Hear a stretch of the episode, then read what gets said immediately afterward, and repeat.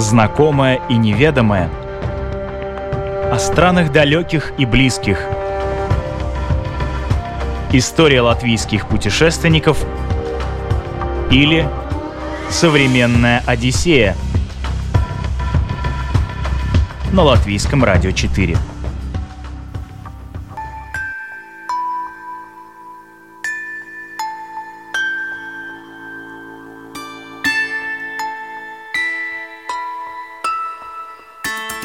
Далекий и загадочный край слепящих снегов и белых рек. Страна староверов и золотопромышленников. Это Сибирская Швейцария. Это Алтай. Согласно многим легендам, где-то здесь есть вход в мистическую Шамбулу, страну прикосновения к тайне, познания истины и просветления. Алтай в последнее время набирает все большую популярность у путешественников со всего мира.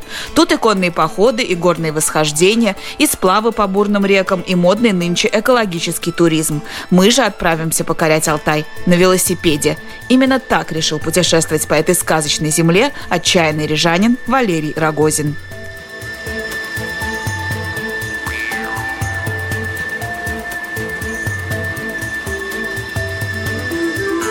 Я считаю, что жизнь не ограничивается приемом пищи, походом в туалет. Вот. И, в принципе, я с детства мечтал сюда путешествовать. Ну, знаешь, как а, спасти красавицу, убить дракона, перепуть океан.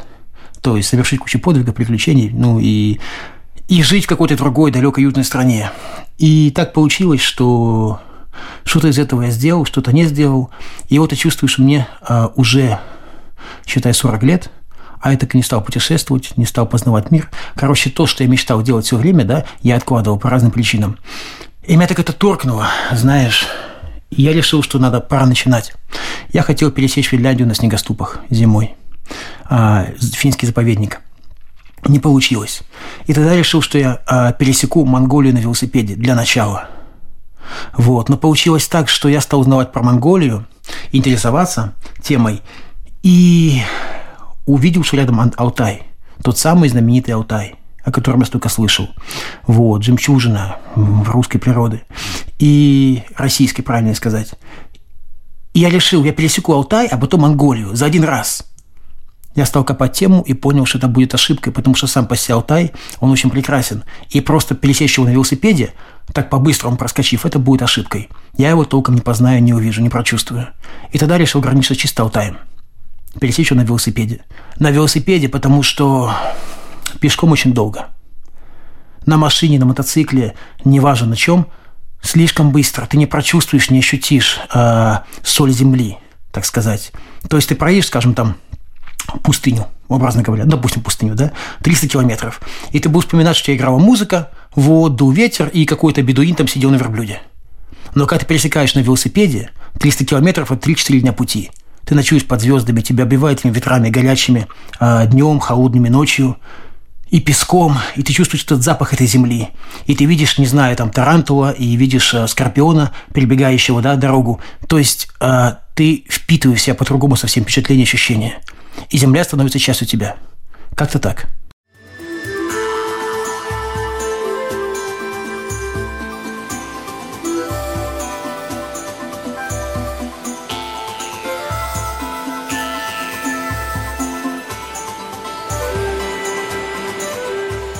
Путешествие на Алтай – это вызов, притом очень смелый. Без подготовки туда лучше не соваться, скажут бывалые путешественники. Но Валера рискнул, собрал рюкзак, велосипед и взял билет до Горно-Алтайска. Центр горного, таинственного и бедного по российским меркам региона. В целом город современный и невзрачный с архитектурной точки зрения. Здесь мало кто задерживается. Это последние алтайские ворота, за которыми начинаются горы, степи и пустыни Центральной Азии. Началось оно с того, что я собрал велосипед и был очень рад, что его не разбили, не разломали. Потому что зачастую э, велосипеды при перевозке их ломают, может и поломаться там. А, и беда в том, что а, в Горно-Алтайске, куда я полетел, там с деталями туго. Правильно сказать, вообще никак. Вот. Я был очень рад, когда я собрал его и увидел, что он в полном порядке. Затем я нагрузил рюкзак. Я закинул туда все, что э, было необходимо. И плюс к этому я взял, забрал с почты э, сублиматы, то есть э, сублимированную пищу, которую заказал тоже заранее. Понимая, что буду ходить в походы, помимо, ну, помимо э, велосипедной части, будет и пешая часть. И я, соответственно, заказал себе сублиматов. Э, заказал себе, заказал себе э, пищу, которая была бы легкая, мало весело, была питательная, ну, и легко заваливалась в кипятке. Вот. И когда я получил эту коробку, забрал ее, у меня был шок, потому что я как-то не рассчитал, и оказалось, что коробка просто огромная и очень тяжелая. Я это не продумал. Я, говоря простым языком, лоханулся. И я не знал, как это все поместить. Я, я раздул свой огромный рюкзак до невероятных размеров, запихал максимум, и все равно не вмещалось. И наверх я закинул еще маленький рюкзачок, и тоже напихал полный сублиматов. И велосипед стал просто неподъемный. Общий вес рюкзака с сублиматами совсем э, был за 50 килограмм. Потому что там у меня была одежда летняя, одежда зимняя. Я понимал, что я уже знал, что там сильные перепады температуры. И поскольку выехал летом, а возвращаться должен был осенью, я знал, что уже будут снега. Вот, много одежды, много еды, какая-то велосипедная одежда. Короче, все это вместе э, создало тот огромный вес, который мне пришлось вести. И, в принципе, это было моей ошибкой, потому что велосипед стал как мотоцикл. Он был настолько тяжелый, что если завалился на бок, его было трудно удержать. А впереди меня ждали перевалы и подъемы.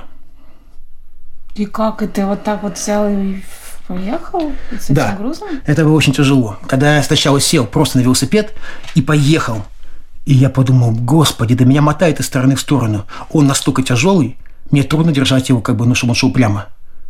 Я подумал, боже, все, поход закончен, не успев начаться.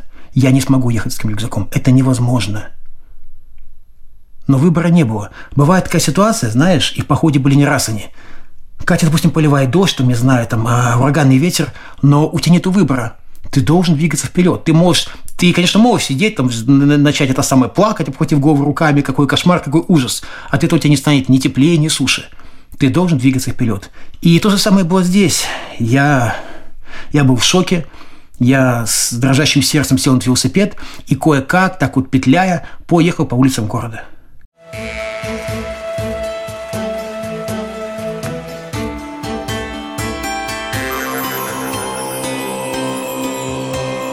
Чуйский тракт – одна из самых красивых дорог России. Входит в рейтинг 10 самых красивых дорог мира. Проходит по трассе М-52, которая начинается от Новосибирска и заканчивается на границе с Монголией. Все, кто едут на Алтай, непременно проезжают этот невероятной красоты маршрут. Так планировал сделать и Валерий. Но он из тех, кто легких путей не ищет, потому взял велосипед и покатил по грунтовым дорогам. И ничуть не пожалел. Весь колорит Алтая здесь. А, начнем с того, что я пошел не по Чуйскому тракту, а решил пойти по грунтовым дорогам через деревни, а, которые тоже считаются такими небезопасными для туриста, такие как Иня, Инигень, а чисто алтайские деревни. Там, в принципе, люди живут бедно, а, они пьют очень сильно, а организм их, да, вот, именно алтайцев, малых народов, он, не восприлич, он слишком восприимчив к алкоголю. И когда они пьют, им сносит крышу запросто. И я читал, мне не раз говорили, что, допустим, для выпившего алтайца воткнуть человека самое, как для простого человека, допустим, не знаю, там, дать подзатыльник по пьяни, да? Вот. И я не был расслаблен в этом плане. Слишком много я читал об этом такого вот настораживающего. А скажу наперед, что все это оказалось ну, не то что слухами, были разные люди на моем пути, но по большому счету отличал людей добрых, отзывчивых и душевных. То есть, возможно, просто умею общаться с людьми, вот, возможно, мне повезло, возможно, и то, и другое, но, в принципе, я проблем как таковых серьезных ни с кем не испытывал. А чем они там занимаются в деревнях? А, они э, делают бани, срубы, вот, они охотятся, вот, за скотоводство, очень развито, да, вот, там пасутся коровы на выпасе свободном абсолютно, то есть там они не возвращаются домой вечером, они просто большие стада коров там гуляют сами по себе, стоят, переходят дорогу, вот, э, мешая машинам проезжать, а, пасутся в тайге, на полях, где только захотят. Вот. И, по-моему, только к осени возвращаются домой, как-то их разбирают по домам. Вот. А, отары овец, много, очень много овец там было, вот, и пастухи э, на лошадях, вот, и рядом бежали пастушьи собаки. Для меня это была такая романтика, именно то, что я хотел, чего жаждало мое сердце, необычное –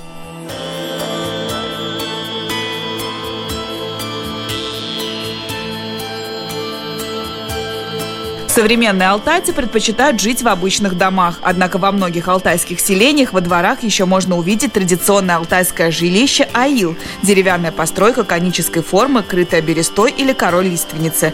Сейчас аилы используются только как летние кухни. Традиционную алтайскую одежду современные алтайцы также не носят. Сейчас ее можно увидеть, пожалуй, только в музеях, театре или во время национальных праздников. Однако алтайские овчинные шубы и шапки в алтайских селах носят и сегодня. Особенно чебаны, охотники и табунщики. Им много времени приходится проводить на улице, и длинные теплые шубы спасают их от холода. Они также дают возможность прикрывать ноги при верховой езде. А алтайские пастухи, когда пасут скот высоко в горах, спят, завернувшись в теплую шубу. Шубы эти шьются особым способом, а готовую одежду обрабатывают печенью животного и промывают сывороткой для большей прочности. Считается, что после такой обработки шубе ничего не страшно. Сохранились и некоторые блюда традиционной алтайской кухни, отличительной особенностью которой является то, что она не знает перца и острых блюд. Любимая и широко распространенная национальная еда алтайцев – отварное мясо. Местные с радостью разделят его с неожиданными гостями. Такой отзывчивости от горных жителей Валера не ожидал. Меня приглашали в аилы. Аил – это типа как чум, это типа как вигвам индейский, у каждого народа свой, да? Вот, аил, э, ну ты понимаешь примерно какой формы, да, вот такой вот треугольный. Вот, и там внутри э, огонь, там пламя, костер горит, вот, который согревает их, на котором они готовят, а по бокам стоят их кровати. И там вся семья спит. Вот, с детьми, там, с внуками, со всеми. Вот, я был в таком аиле, меня приглашали остаться. Вот, и меня кормили, кормили от пуза, мне было даже неловко, потому что, в принципе, я просто подъехал спросить у ребят, можно ли поставить палатку на их земле. А, там э, зачастую туристы делают одну ошибку. Они разбивают палатку, не спросив разрешения у людей. Ну, они видят, как бы там, ну, вот, поле, там где-то пасутся овцы, ну, вот, пожалуйста. И он ставит палатку. А эта земля, она, она кому-то принадлежит. И хозяева, видя, что там кто-то поставили чужаки палатки, разбили и мнут траву, которая не так-то и много считается, как бы, ну, на Алтае – я не замечал этого, но читал не раз, что там с проблемы. То есть там скот ее всю выедает, ему не хватает. Вот. И это может не понравиться хозяину. Он может подъехать и в зависимости от настроения в грубой форме сказать, чтобы, чтобы туристы оттуда уматывали. Понимаете? И все потому, что а, они не спросили разрешения. И поэтому я старался, когда останавливался где бы то ни было, и понимал, что чья- чья-то земля, я искал хозяев и спрашивал разрешения. И везде я встречал только тепло и радушие. Вот. И вот эти ребята точно так же. Я спросил, уже темнело, уже холодало. Я спросил, можно ли разбить э, палатку, поставить на их земле. Они в ответ пригласили меня к себе, накормили, напоили чаем. И с утра они опять кормили меня, поили чаем, снова кормили, снова поили чаем. Я просто не мог уехать. Я боялся отказать, но в то же время, возможно, это было чисто из вежливости. И такая вот дурацкая ситуация. Э, и тогда я дал себе за руку в следующий раз, когда буду куда-то ехать, я узнаю хорошо обычаи людей чтобы не оказаться ну, в дурацком положении. И по концовке я еле живой, э, с брюхом полным конины и, и вкусного супа из, э, из, из оленины дикой, да, вот, я таки уехал от людей, которые, ну, которые подарили мне только добро и тепло. Вот. Они пригласили меня покататься на коне. Я никогда не катался на лошади. Вот. Я покатался на лошади. В другом а, месте, где остановился, меня тоже накормили и дали конины с собой такой прекрасный человек, алтаец Вася, замечательный просто. И он мне дал с собой конины, дал с собой какой-то напиток, который, как он сказал, придаст мне силы, э, чтобы можно было тащить велосипед в перевалы горные. И дал мне с собой морали корень, который они там собирают, который тоже дает силы. Вот. И вот такие люди встречались мне на пути.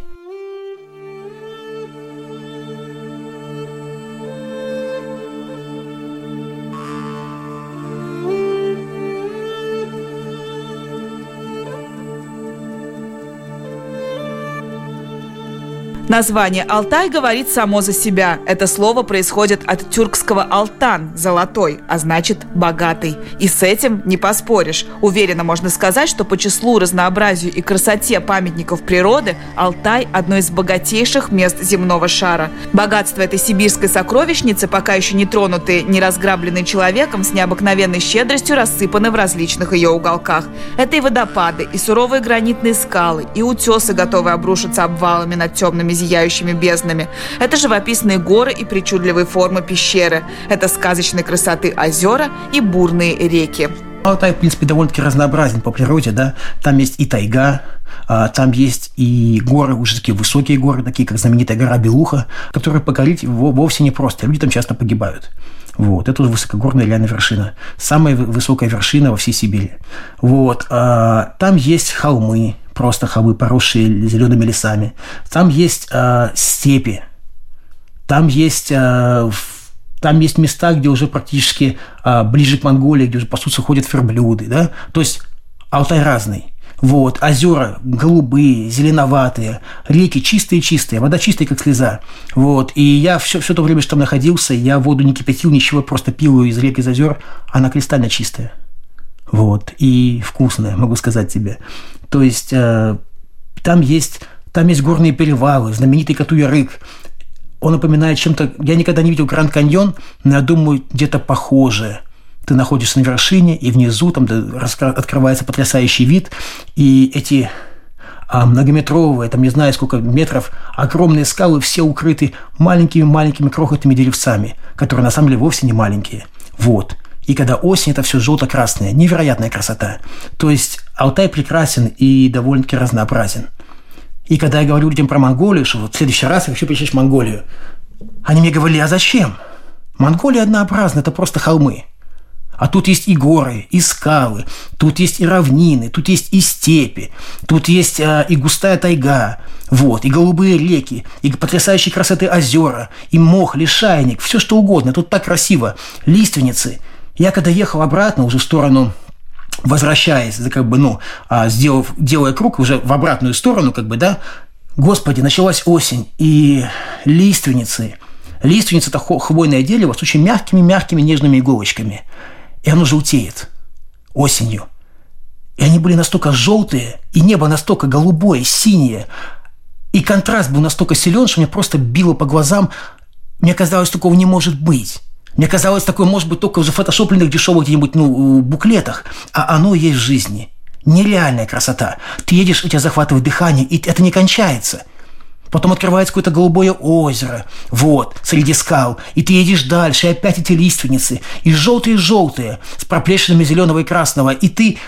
А потом начинаются ты подъезжаешь, это самое, ты подъезжаешь к, спускаешься с Катуярыка и Челушманская долина, и там эти огромные скалы, не знаю, как назвать, да, вот, со всех сторон, и водопады, и э, все усыпано этими прекрасными желтыми лиственницами, и получается снизу солнце, они светятся ярким светом, а посредине тень, а вверху утес настолько высокий, там уже все в снегах. И эти же лиственницы покрыты снегом и туманами. И ты видишь, вот здесь они такие желтые, теплые, а там туман и снег. Невероятно красиво.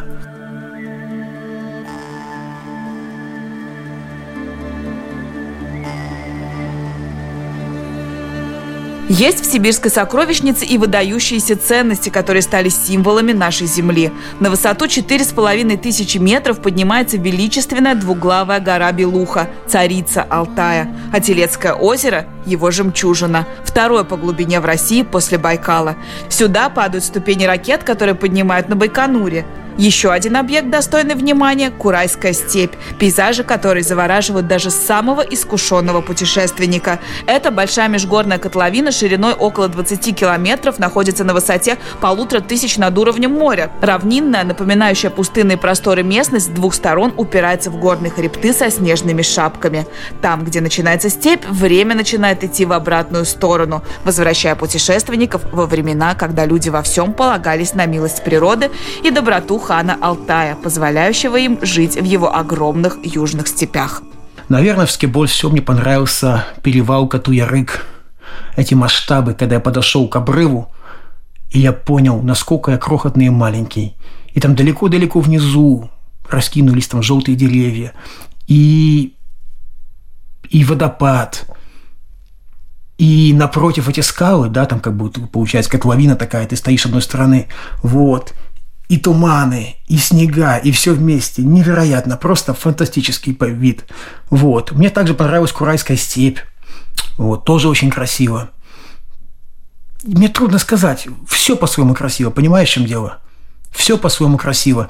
И тайга. Когда я, я пошел в поход, к сожалению, сделал только один поход, потому что подвернул себе ногу.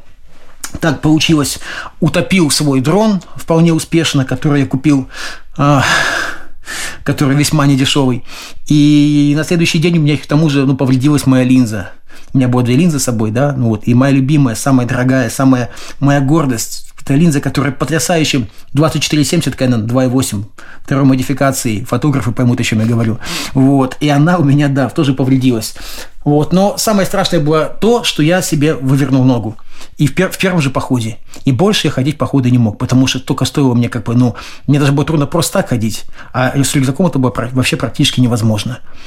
Но тот поход, что я сделал, невероятная природа, красиво. Я такое видел только, знаешь, только где-то на картинках, в кино, когда показывают природу вот север, там, скажем, Аляску, вот такое поле, и такая выжженная трава такая, знаешь, красновато-желтая, и голубая река, и за ней скала, понимаешь, а, с, с ледовой шапкой. И ты идешь через это все, и коряги, корни переплетаются твоих ног. Это все так красиво, так как бы эстетично, понимаешь, как будто с картинок художников. Вот, и и солнце, и весь этот цвет, и водопады, и голубое озеро, который, к которому ты вышел, и эти коряги, которые под водой, прозрачная вода, и видно их далеко-далеко, они уходят в глубину. Невероятно, потрясающе.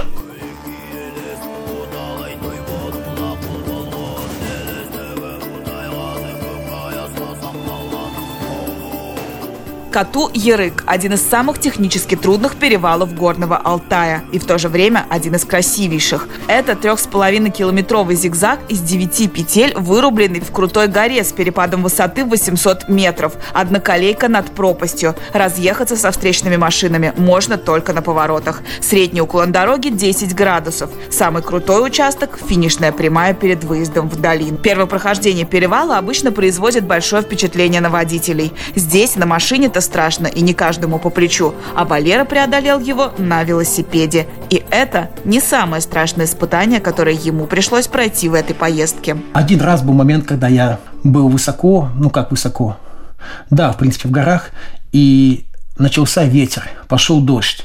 А я на тот момент был с двумя ребятами, мы познакомились Даша и Владик, москвичи, молодые ребята, вообще нет мира сего, которые не ассоциируются у нас, э, у нас, у любого человека не, не ассоциировались бы с Москвой, вот, потому что они, они как будто из 18 века образно. Ну, то есть они такие, они очень правильные, да, они ни в коем случае там, ну, не употребляют никакие там матерные слова, да, вот, и духовно чистые люди. И вот они, э, мы познакомились, они тоже были на велосипедах, и часть пути мы проделали вместе – мы как раз шли через там горные перевалы, должны были спускаться к деревне, по-моему, к Чунгуру. И начался очень сильный ветер, ураганный такой. Пошел дождь, ливень. Мы моментально промокли. И даже моя одежда, там куртка, гортек, штаны, вот, все оно пробилось дождем очень быстро. И в этот момент, когда мы должны были лететь уже поскорее в деревню, чтобы где-то там зайти в магазин, согреться, немножко купить, покушать что-то себе, вот, у меня пробило колесо.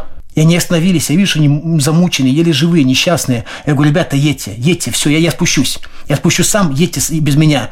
И Владик говорит, не, Валерка, мы не можем тебя бросить. Я говорю, Владик, один я сейчас мучаюсь, если нас будет трое здесь страдать, э, ничего не изменит. Едьте вниз. Едьте, ждите меня в магазине. Вот. И они уехали. И я вот менял колесо, и ветер усилился, и дождище, я велосипед не могу поставить, а, перевернуть, потому что его сносит, сдувает. И небо потемнело, уже ну, мрачно, темно, мокро, это дубак адский, и ты дрожащими руками пытаешься снять снять покрышку с велосипеда, снять колесо, поменять ее, все в грязи, руки грязные, слякоть. Короче, неприятно. Это первое, э, первое было такое испытание. Вот, потом так получилось, что я Опять же, я ехал когда на Курайскую степь, знаменитую. Ночь застала меня в дороге. И я решил остановиться как раз там, где у меня было вот в телефоне обозначена звездочка, как самое, одно из самых красивых мест. Я уже не помнил, что там такое.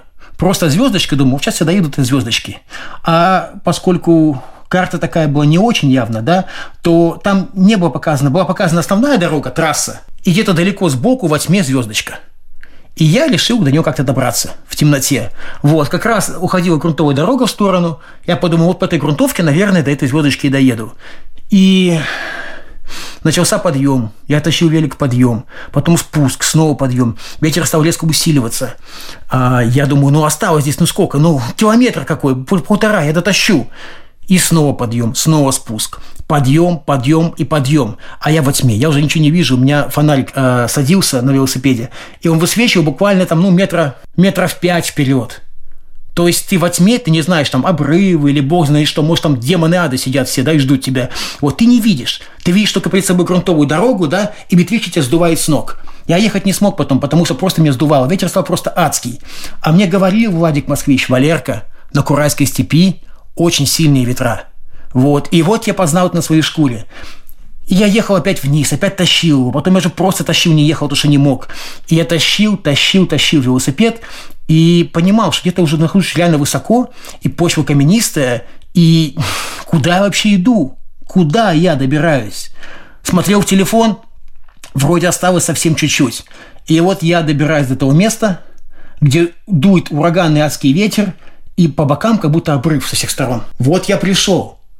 Возвращаться обратно уже не вариант. Я совсем измотанный, я на ногах не стою. Я тащу велосипед, ноги подгинаются буквально. И ветер холодный, все холодает. Уже наступил тот период времени, когда температура ночью опускалась, ну, реально до минус пяти, наверное, да? Уже был дубак. И я понимаю, что я просто попал. Сил нету, на ногах стоять сил нету, велосипед сдувает. Вот, начинает накрапывать дождь. И я где-то во тьме, на каком-то, на, на каком-то возвышении, на каком-то вот на вершине то ли холма, то ли скалы, то ли бог знает чего. Вот, и глянуть никак не могу. Ни интернета, ни черта нету. И я понимаю, надо развивать палатку. Я ее достал, у меня чуть с руками не вырвало ее. Я лег на нее, на ту палатку испуганно, думаю, это, это мое спасение, в палатке мое спасение. Попытался воткнуть эти колышки, они не втыкаются. Я как-то прижал камнями, эти колышки как-то вбил туда, да, вот как мне удалось это сделать. Вот, раскрыл палатку. Ее сразу сложило вдвое, ветром, в одну сторону, в другую. Я понимаю, это все. Если палатка сломается, ну это хана. Я затащил туда рюкзак, заполз в рюкзаком в эту палатку, чтобы он только чтобы ее сломал. Ну ладно, я хоть внутри буду, когда я сломаю эту палатку.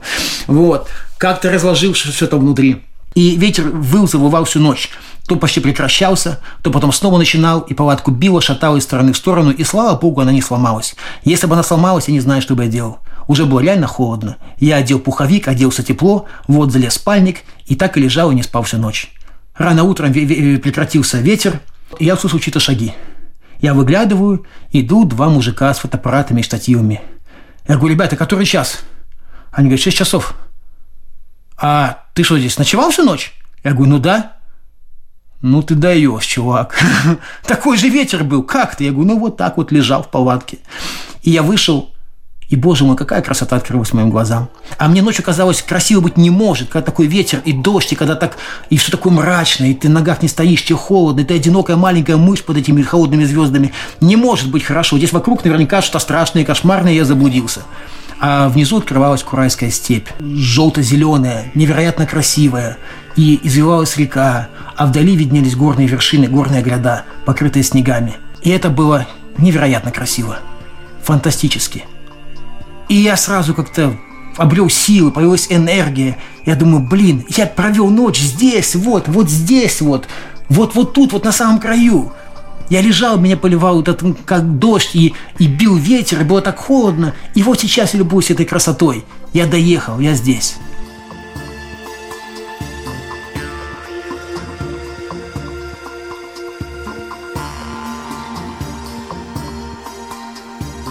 Многие спросят, что же это за отдых такой, когда каждый день борешься с собой? В чем смысл такого путешествия? Да, здесь нет отелей, горячего душа, здесь не найти круассанов с утра, здесь нужно проявлять чудеса выносливости, спать на твердой земле, знать, как разжечь костер и приготовить кашу на открытом огне, нужно уважать природу и жить только по ее законам. Нужно постоянно быть на чеку, а вдруг медведь. Но оно того стоит. Наградой будет настоящий Алтай. Побывал в тех местах, где в принципе простые туристы не бывают – они едут по Чуйскому тракту, им пройдут какие-то фальшивые левые сувениры, типа сделанные в Антае, в Алтае, вот, медовуху непонятно из чего сделанную тоже, понимаешь, вот, и они сидят в кафешке, в кафешках, пьют вкусный чай, опять едут по асфальту на своей машине и говорят, я был на Алтае. Да нет, не был ты на Алтае. Ты так думаешь, был на Алтае. А вот я был на Алтае, потому что я спал на горных перевалах, потому что я тащил велосипед в гору, я ночевал у алтайцев, я общался с ними, понимаешь, и я прошел тот путь, который именно я впитался соль земли, понимаешь? И для себя я знаю, что я был именно настоящим Алтае. Я видел настоящий Алтай.